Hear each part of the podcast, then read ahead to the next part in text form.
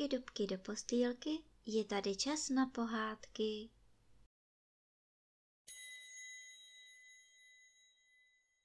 Dnes vám budu vyprávět pohádku Enšpíglovi veselé kousky z knížky Pohádky naší babičky.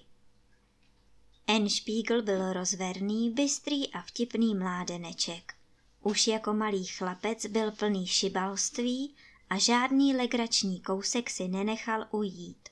Když uviděl na jarmarku vystupovat komedianty, hned si umínil, že se také naučí chodit po laně, jako to viděl u jejich principála. Doma na půdě našel klubko provazu, jeden konec uvázal na trám a druhý upevnil do vikýře protějšího domu. Nic mu nevadilo, že dole tekl potok a že se v něm párkrát vykoupal, než se naučil po provaze chodit. Cvičil se v tomto umění vždycky za tmy, aby ho žádný neviděl a mohl pak kamarády svou dovedností překvapit. A opravdu, když se to dobře naučil, sezval kluky i holčičky ze širokého okolí a pak k jejich údivu chodil po provaze, ba dokonce si tam stoupal na špičky a točil se jako čamrda, až jeho maminka vzpínala ruce hrůzou. Jenže jeden zlomyslný uličník mu úspěch záviděl. Vylezl na půdu, provaz přeřízl až bluňk. Enšpígl už se zas koupal v potoce. Když děti viděli, že se mu nic nestalo, smáli se, až se za břicho popadali. Některé i strouhali mrkvičku, jakože mu to patří. Ale Enšpígl dělal jako by nic, smál se ze všech nejvíc a říkal si, že ještě uvidíme, kdo se nasměje naposled. Přijďte zase příští neděli, předvedu vám komedii, že se pobavíte ještě víc než dneska, volal na děti. A diváci se nedali přemlouvat, za týden jich přišlo dvakrát tolik a napjatě čekali, co jim Enšpígl předvede.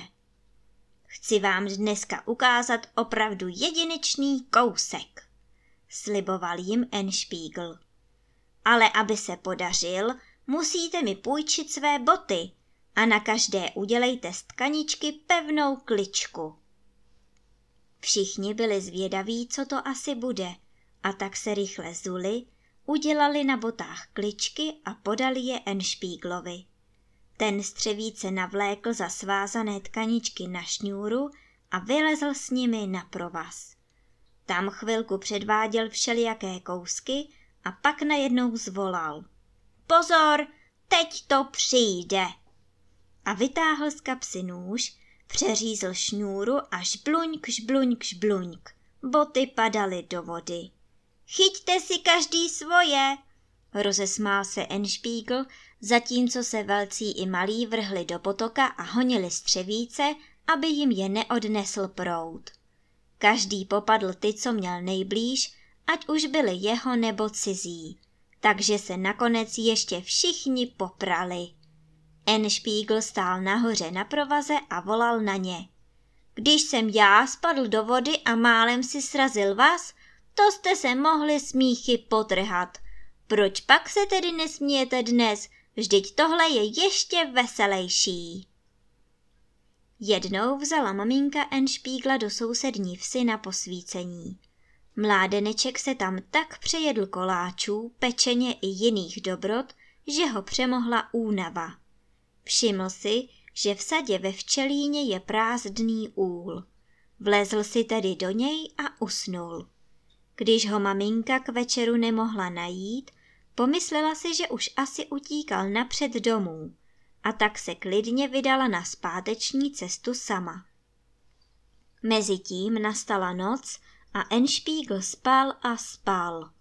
O půlnoci přišli do včelína dva zloději, kterým se zachtělo ukrást úl plný medu. Hned si řekli, že nejlepší bude jistě ten nejtěžší. A tak vzali úl, ve kterém byl ukrytý Enšpígl a odcházeli s ním. To ovšem Enšpígla probudilo, když pochopil, co se stalo, hned se rozhodl ty dva zlodějíčky vytrestat. Jak se ocitli dál od vsi, kde už byla tma jako v pytli, vytáhl Enšpígl ruku, chytil prvního zloděje za vlasy a pořádně škubl. Au, co to děláš ty darebáku? Osopil se zloděj na svého kamaráda, protože si myslel, že ho zatahal on. Druhý se bránil, že to on ne, ale v tom už Enspiegel silně škubl zase za jeho vlasy. Povídám ti, že ti nic nedělám, rozlobil se postižený. Proč mi to tedy oplácíš? Jak se začali přijít, vytáhl Enspiegel obě ruce a prudce zatahal za vlasy oba najednou. To zloděje rozčílilo tak, že odhodili úl a začali se zuřivě rvát.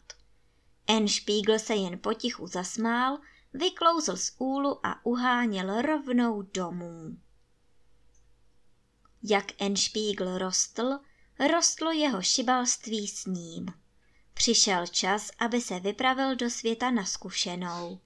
Došel až do velkého města, kde byly slavné vysoké školy a v nich profesoři, namyšlení a pišní na svou učenost až hanba. Však uvidíme, jak je ta vaše učenost hluboká, řekl si Enspiegel a hned rozhlásil, že on sám je nejslavnější profesor na světě a že i osla dokáže naučit číst. Slobutní učenci mu nevěřili, ale Enspiegel nabídl, že je o tom přesvědčí. Museli však slíbit, že mu dají pět zlaťáků za každé písmeno, které osla naučí. Profesoři byli opravdu zvědaví a tak hned přivedli osla a prohlásili, že se zítra přijdou podívat, jestli už bude něco umět. Enspiegel si odvedl osla do stáje, do žlabu před něj položil knihu a mezi její stránky nasypal zrnka ovsa. To osel brzy pochopil a rychle se naučil jazykem stránky knihy obracet. A jak všechno zrní vyjedl, zahýkal. I a, i a, aby mu Enspiegel nasypal znovu. Druhý den přišli profesoři a Enspiegel dal před ušáka opět knihu, jenže bez ovsa. Zvíře mělo hlad, tak hned začalo obracet listy knihy, ale když žádné zrní nenacházelo, volalo v jednom kuse i a, i a, i a. A páni žasli, že se za pouhý jeden den osel naučil přečíst hned dvě písmena. Vyplatili tedy Enšpíglovi slíbených dvakrát pět zlatek a už byli zvědavi, co dalšího se oslík naučí do zítřka. To se ovšem těšili marně. Enšpígl do druhého dne z města zmizel a osel zůstal u pouhého IA.